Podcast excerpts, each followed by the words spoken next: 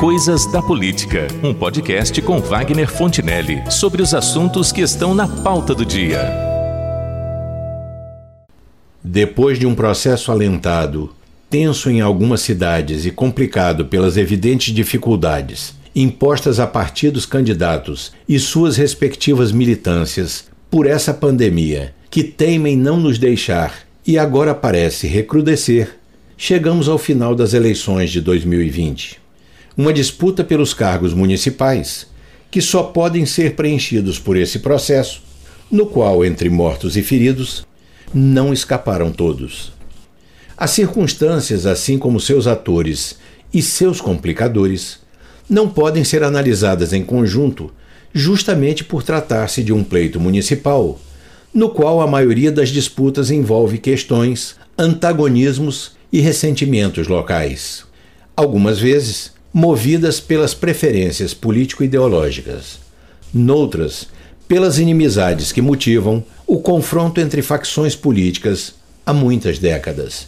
E até mesmo pelo fracionamento de uma mesma corrente política cujos membros, de aliados, passam a ser inimigos em disputa pela hegemonia naquele grupo, como aconteceu em Recife. Na capital de Pernambuco, como a imprensa divulgou bastante, uma neta e um bisneto de um dos vultos mais memoráveis da esquerda naquele estado, Miguel Arraes, apontaram a artilharia, um na direção do outro, sem preocupar-se em economizar sua munição. De tudo se ouviu na campanha pernambucana de desvio de recursos públicos, alegado pela campanha de João Campos contra a sua prima e adversária, até a sugestão feita pela campanha de Marília Reis de que, se o outro candidato fosse eleito, a administração da prefeitura recifense seria feita pela mãe dele. Mas este é apenas um exemplo de como é difícil espelhar a imagem destas eleições que o Brasil finalizou no último domingo. Há milhares de outros que poderiam ilustrar a existência desses universos particulares e específicos do que foi o processo eleitoral de 2020. Afinal de contas, o nosso país tem nada menos do que 5.570 municípios e, para cada um deles, as eleições permitem uma narrativa particular. Apesar de tudo isso, os resultados das eleições deste ano permitem compreender verificar e concluir algumas coisas que poderão influir ou ser determinantes, não só nos rumos que a política brasileira terá nos próximos tempos, como principalmente sobre quais serão as tendências para 2022. Porque aí sim é que estaremos diante da realidade macro para a escolha dos próximos governadores e do próximo presidente da República. O primeiro sintoma é o de que o eleitorado brasileiro rejeitou as posições político-ideológicas extremadas, tanto de direita quanto de esquerda, neste pleito municipal. E o PT foi o grande derrotado nesse processo. Dos 630 prefeitos que elegeu em 2012, neste ano fez apenas 183. E mesmo assim, sem conseguir ganhar a prefeitura em nenhuma cidade de maior expressão política ou capital. Terminada a contagem dos votos, seus candidatos se saíram vitoriosos em apenas quatro cidades: Contagem e Juiz de Fora, em Minas Gerais, Diadema e Mauá, em São Paulo. Desse modo, o Partido dos Trabalhadores não comandará nenhuma capital brasileira pelos próximos quatro anos.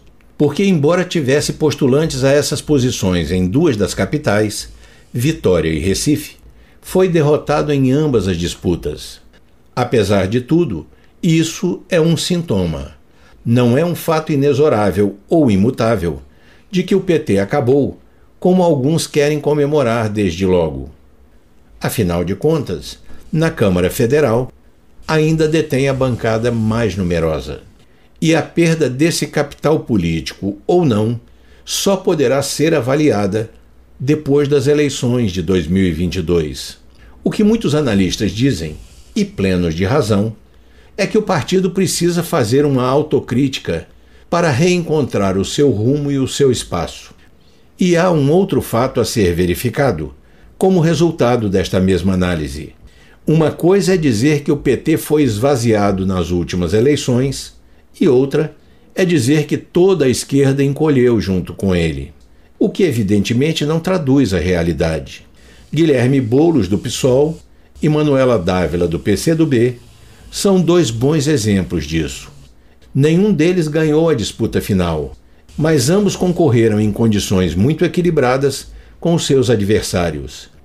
Contudo, se o eleitorado tem reagido contra os extremismos da esquerda, como a derrocada do petismo deixou claro nas eleições deste ano, também tem, por outro lado, reagido contra o discurso extremista da direita.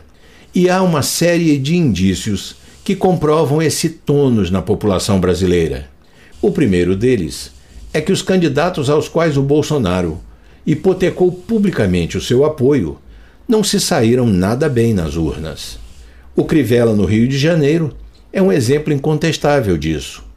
Perdeu e perdeu feio para outro candidato que o eleitorado carioca teria motivos concretos para não querer tanto como seu prefeito.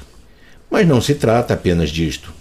Em 2018, na cola da arrancada que a candidatura bolsonarista teve e de seu discurso em favor da segurança e do combate à criminalidade, lançaram-se candidaturas de capitães, majores, sargentos e coronéis das Forças Armadas, das polícias militares e das corporações de bombeiros militares além de policiais civis e federais, inúmeros dos quais logrando eleger-se.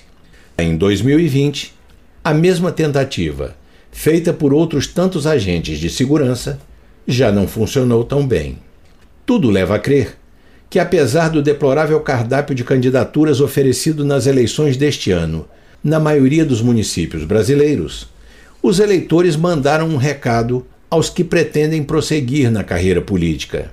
Não queremos regimes extremistas por aqui. Estamos cansados desses discursos de ódio e daquilo que representa mais os interesses dos políticos do que os interesses da sociedade.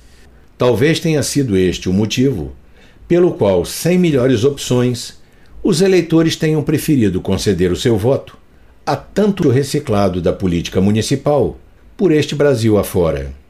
É que, lamentavelmente, para muitas cidades, foi a única alternativa que sobrou. É o que temos para hoje.